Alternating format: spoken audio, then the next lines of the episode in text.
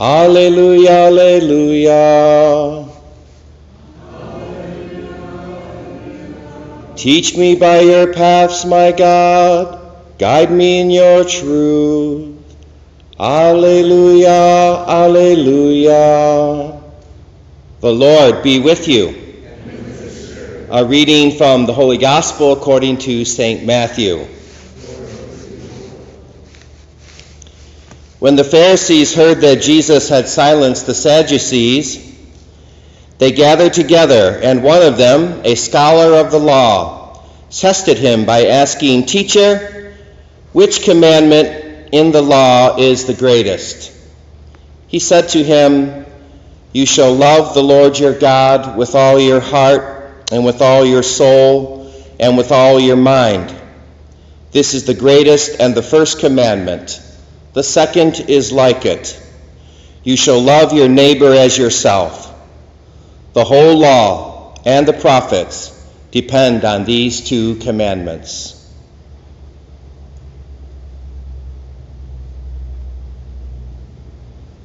The Gospel of the Lord. Praise to you, Lord Jesus Christ. May the words of the Holy Gospel blot out our sins. Today we celebrate St. John Eudes, who died on this day in 1680.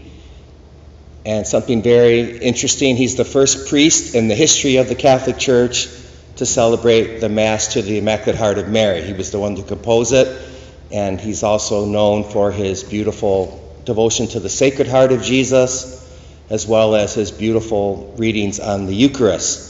So he's somebody worth getting to know. I want to promote him a bit to you today.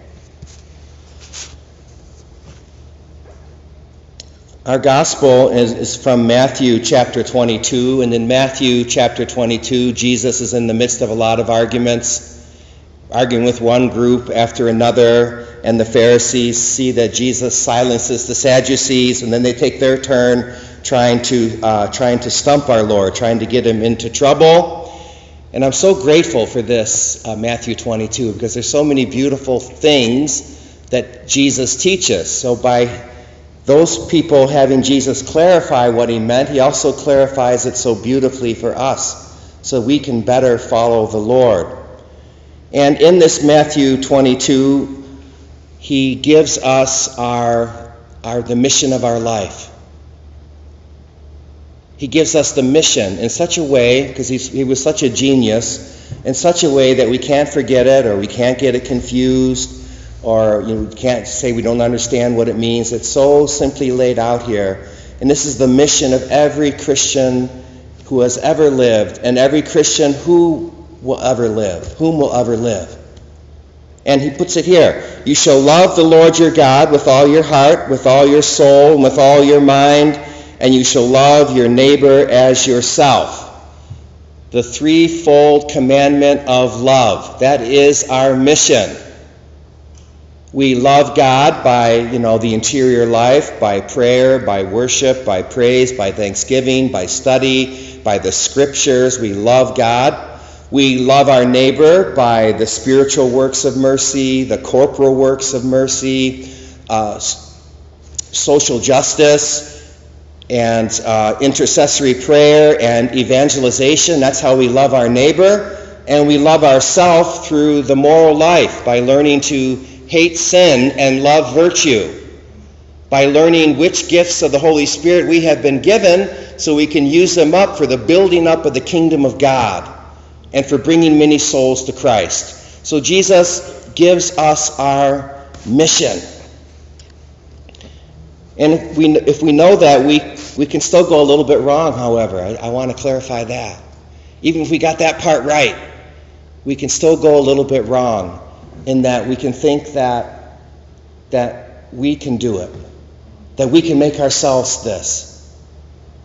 Another word for this is holiness, right? This is what holiness is. Look at any saint in history, you can see them doing these three things in their own circumstance, with their own worldview, with their own gifts of the Spirit. They are carrying out these works, loving God, loving neighbor, and loving yourself.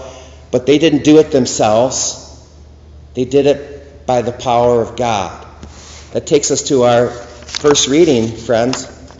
Ezekiel 37, here's the Holy Spirit so powerfully portrayed.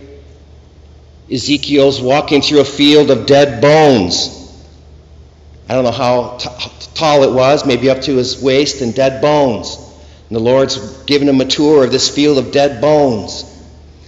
And then he says, prophesy, prophesy, Ezekiel, call down the Spirit. He keeps talking about the Holy Spirit, even the four winds, and the Spirit coming and bringing life to the dry, dead bones. Now, friends, that dead bones is us, our spiritual life. It's dead.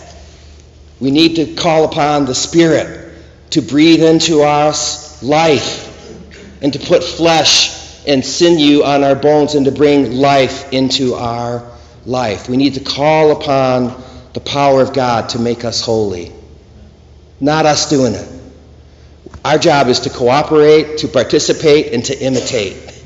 But we don't do it. God does it through us. We're like um, a living extension cord or something. Okay, the power of God coming through us. I want to close with John Eudes because he said this so beautifully, and I made you all a handout. It's on the front pew of this very reading. I'm just going to read part of it to you. Yeah. You belong to the Son of God, but more than that, you ought to be in him as members are in the head. All that is in you must be incorporated into him. You must receive life from him and be ruled by him. There will be no true life for you except in him, for he is the one source of true life. Apart from him, you will find only death and destruction. Let him be the source of your movements, of your actions, and the strength of your life. He must be both the source and the purpose of your life. Amen.